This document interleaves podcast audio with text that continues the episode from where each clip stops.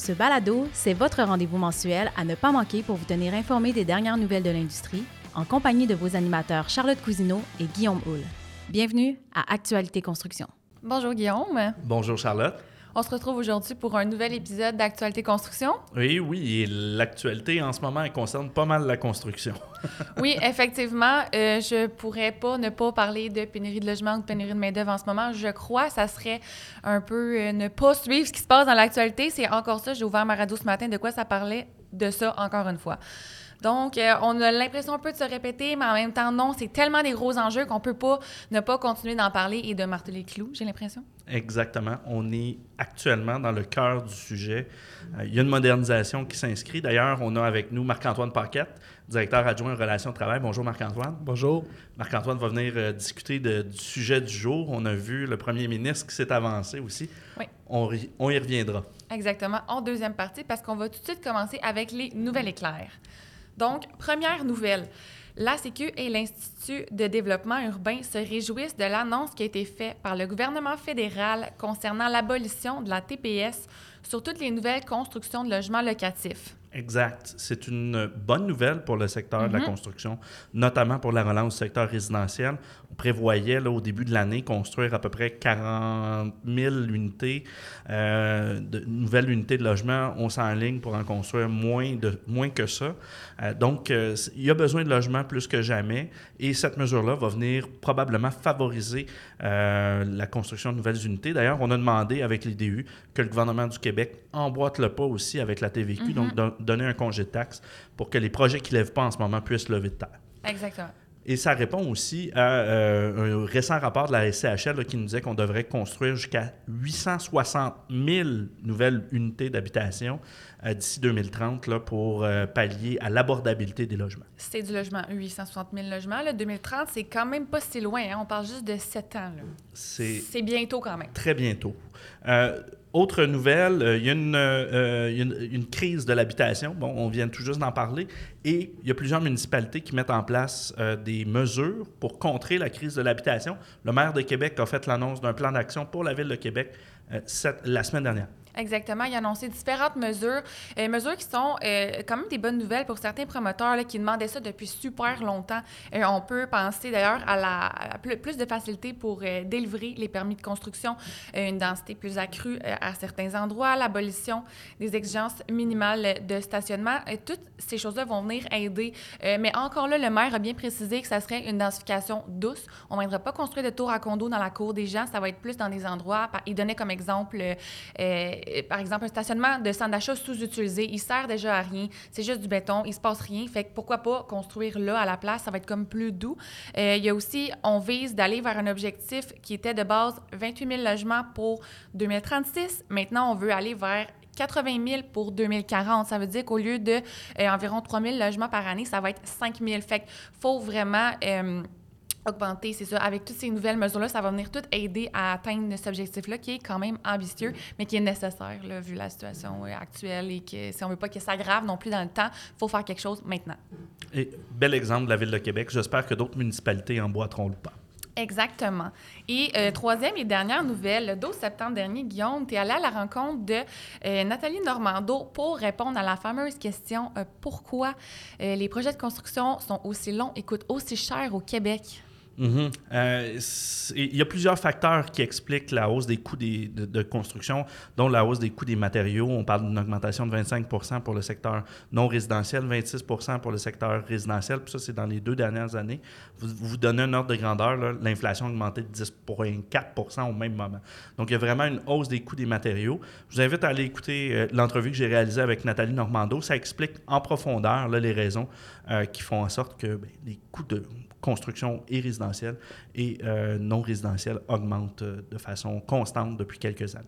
Exactement. Fait on va aller écouter ça pour avoir la réponse à cette question qui peut paraître simple, mais qui est quand même complexe. Exact. Effectivement. Fait que maintenant, là, c'est l'heure de passer à la nouvelle à développement. Là, on va parler de euh, le nouveau, euh, en fond, la modernisation du projet de loi euh, qui va être déposé, devrait être déposé, en tout cas, à la fin de l'automne pour moderniser l'industrie de la construction. Mais là, modernisation de l'industrie de la construction, de quoi qu'on parle exactement? je vous écoute là-dessus. exact. Mais ça fait suite au passage du premier ministre à l'émission les coulisses du pouvoir, où il a mentionné qu'il souhaitait augmenter la productivité dans le secteur de la construction de près de 10 tombe bien. On a euh, reçu, euh, avant toi, lors de la dernière émission, on a reçu euh, Philippe Goujon, directeur économiste chez APECO, qui est venu nous dire ben on pourrait potentiellement gagner 10% en productivité. mais le premier ministre avait lancé en novembre l'année passée un message au ministre Boulay en disant nous, le gouvernement CACIS, on veut augmenter la productivité. En fait, on veut moderniser le secteur de la construction. Marc-Antoine, tu es aux premières loges actuellement pour la Sécu euh, dans tous ces pourparlers-là. Mais je pense que ce serait intéressant pour les gens de savoir qu'est-ce qu'on fait. C'est quoi la modernisation qui est annoncée? Est-ce qu'il y a des processus de consultation en cours? Puis si oui, lesquels? Puis comment on se positionne? Ben, écoute, c'est sûr c'est important d'entrée de jeu de se dire, bon, qu'est-ce que ça veut dire la modernisation? Parce que souvent, on se pose la question, euh, c'est un peu abstrait, cette, euh, cette loi-là, ces lois-là, puis l'industrie de la construction, bon, j'entendais tantôt, Guillaume, tu parlais de, de coûts de construction, des délais, euh, ça coûte toujours de, de, plus en plus cher. les règlements et les, les, la loi qui encadre l'industrie de la construction, c'est excessivement complexe, il y en a beaucoup, c'est dense et c'est pas souvent revu. Donc, c'est une belle opportunité quand on parle de modernisation, de, de mettre ça au goût du jour essentiellement. C'est ça l'objectif, mais aussi de se donner les moyens de mieux se comparer avec le reste du Canada, avec euh, les autres euh, pays, etc. Donc, euh, c'est une manière d'amener la construction en 2023 parce que, bon, cette loi-là, elle existe depuis 1970, puis elle a été, comme je le disais précédemment, très peu revue.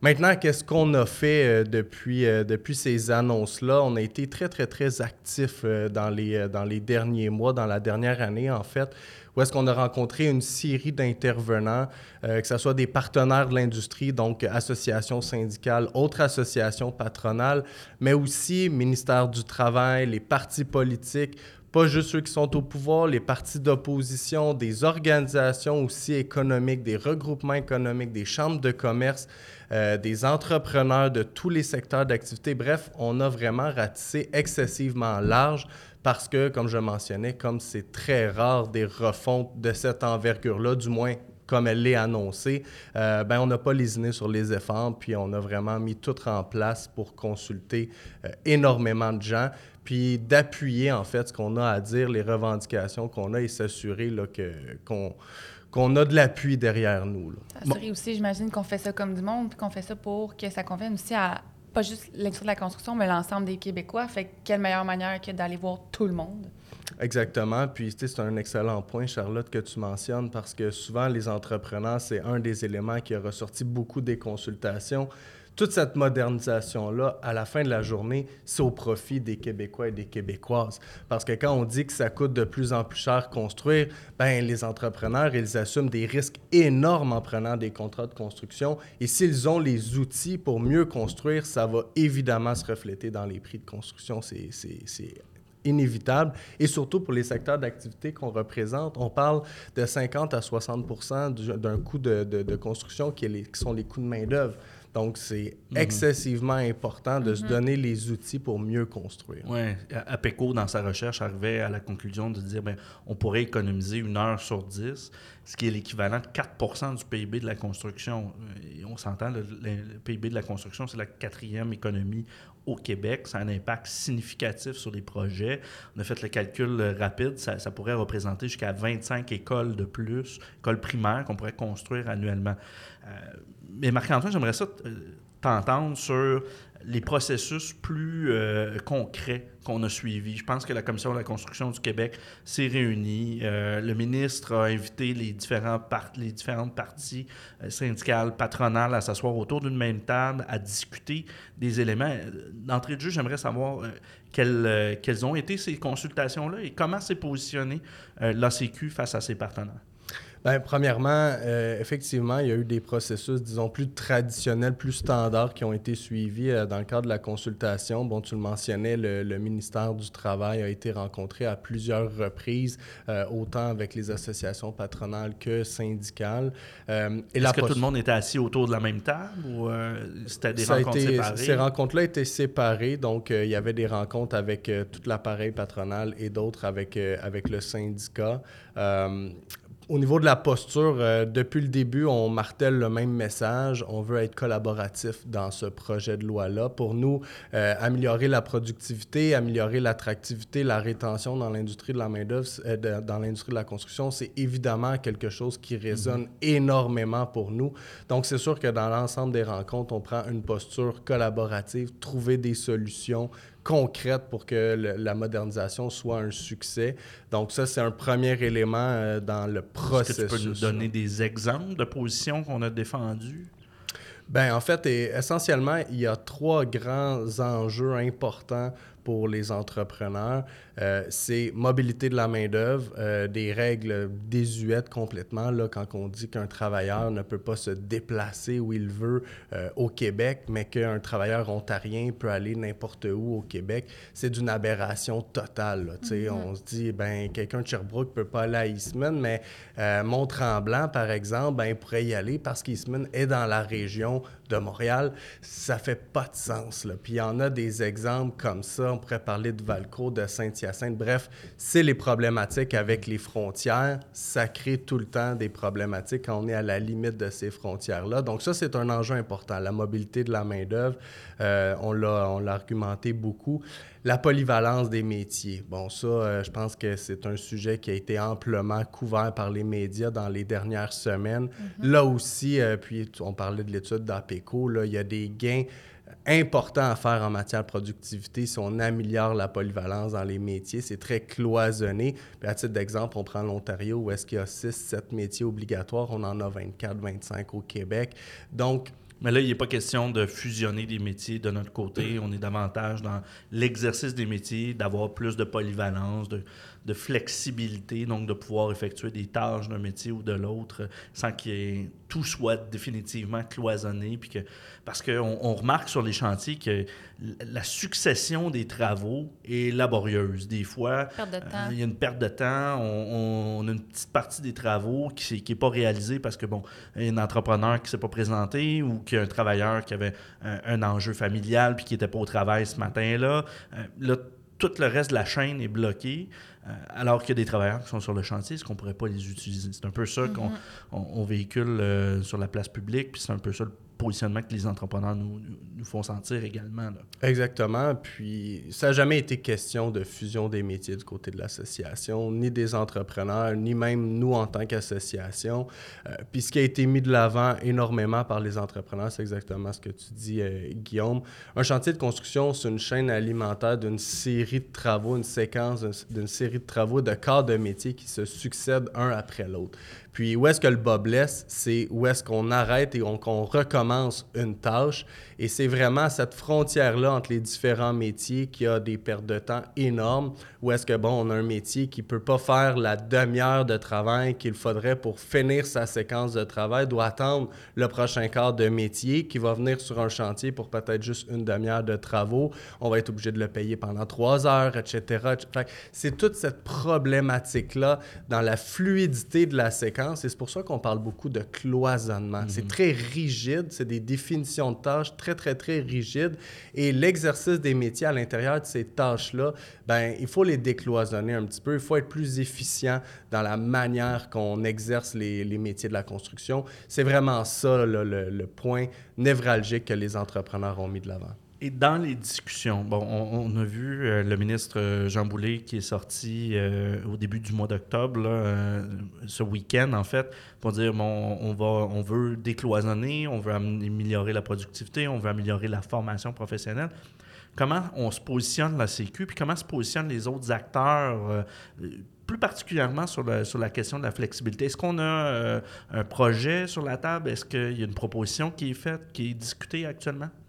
Ben, en fait, il y, a beaucoup d'éléments qui sont discutés euh, et sans rentrer dans le technique et tous les détails, comme je mentionnais, essentiellement ce que les entrepreneurs, en fait, du moins ce que les, les je dirais les associations patronales de manière majoritaire, ce qu'ils demandent, c'est cette efficience-là dans l'exercice d'un métier. Mhm. Donc, de, de décloisonner l'exercice du métier, ça, c'est la position qui est, euh, qui, est, qui, qui est partagé par la majorité des associations patronales. Ceci étant dit, il y a un point qui est important dans ce que tu dis, Guillaume, aussi, puis tous les acteurs patronaux se logent à la même place par rapport à ça il faut que ça soit connecté avec la formation. Mhm. Quelle est la manière de bien former ces gens-là? Est-ce que c'est via du perfectionnement? On a entendu parler de formation accélérée, etc. Bref, il y a différents moyens d'apprentissage, euh, différentes méthodes pour, euh, pour apprendre son métier, mais c'est très important, d'un côté, d'avoir de la polyvalence, de la flexibilité pour, évidemment, construire... Euh, de manière plus efficace. Et d'un autre côté, ben, on parle de compétence. La compétence, c'est sûr qu'elle est rattachée directement avec la productivité. Un va pas sans l'autre, mais avec les deux, si on travaille sur les deux fronts, on peut atteindre quelque chose de très bien euh, pour la construction de demain, c'est évident. Super. Merci, euh, Marc-Antoine, d'être venu avec nous pour démystifier un petit peu où est-ce qu'on se positionne. Pour les mm-hmm. prochaines étapes, euh, Charlotte, euh, on attend que le, premier, que le premier ministre ou le ministre du, Boulay dépose son projet de loi. En fait, c'est le ministre qui va déposer son projet de loi. On, on poursuit les consultations mm-hmm. avec et on poursuit les échanges avec les différents cabinets, avec les différents partis politiques également. Donc, ça, ça reste à suivre. On n'a pas encore de projet de loi tangible, mais on sent que ça s'en vient. Et on espère que ce sera au bénéfice des Québécoises et des Québécois, puis qu'ultimement, on pourra euh, faire mieux et faire plus avec, euh, avec les moyens qu'on a. 12 000 postes vacants dans le secteur de la construction au deuxième trimestre de 2023. C'est encore énormément de postes vacants. On doit, euh, notre industrie, faire plus et mieux dans ce cadre-là. Exactement sur ça, je vous remercie euh, beaucoup. Merci, euh, Marc-Antoine, d'être venu euh, démystifier un peu ce sujet qui est encore une fois pas simple à comprendre avec nous. Puis on attend sur ce le reste de, de, ce qui va se passer dans ce dossier-là. Excellent. Merci beaucoup. Merci. Merci. Actualité Construction est une production de l'Association de la construction du Québec, le plus grand regroupement d'employeurs des secteurs institutionnels, commercial, industriel et résidentiel. Pour savoir comment nous soutenons les entrepreneurs du Québec avec nos formations, nos outils et notre accompagnement diversifié, ou pour écouter nos prochains balados, rendez-vous sur notre site acq.org.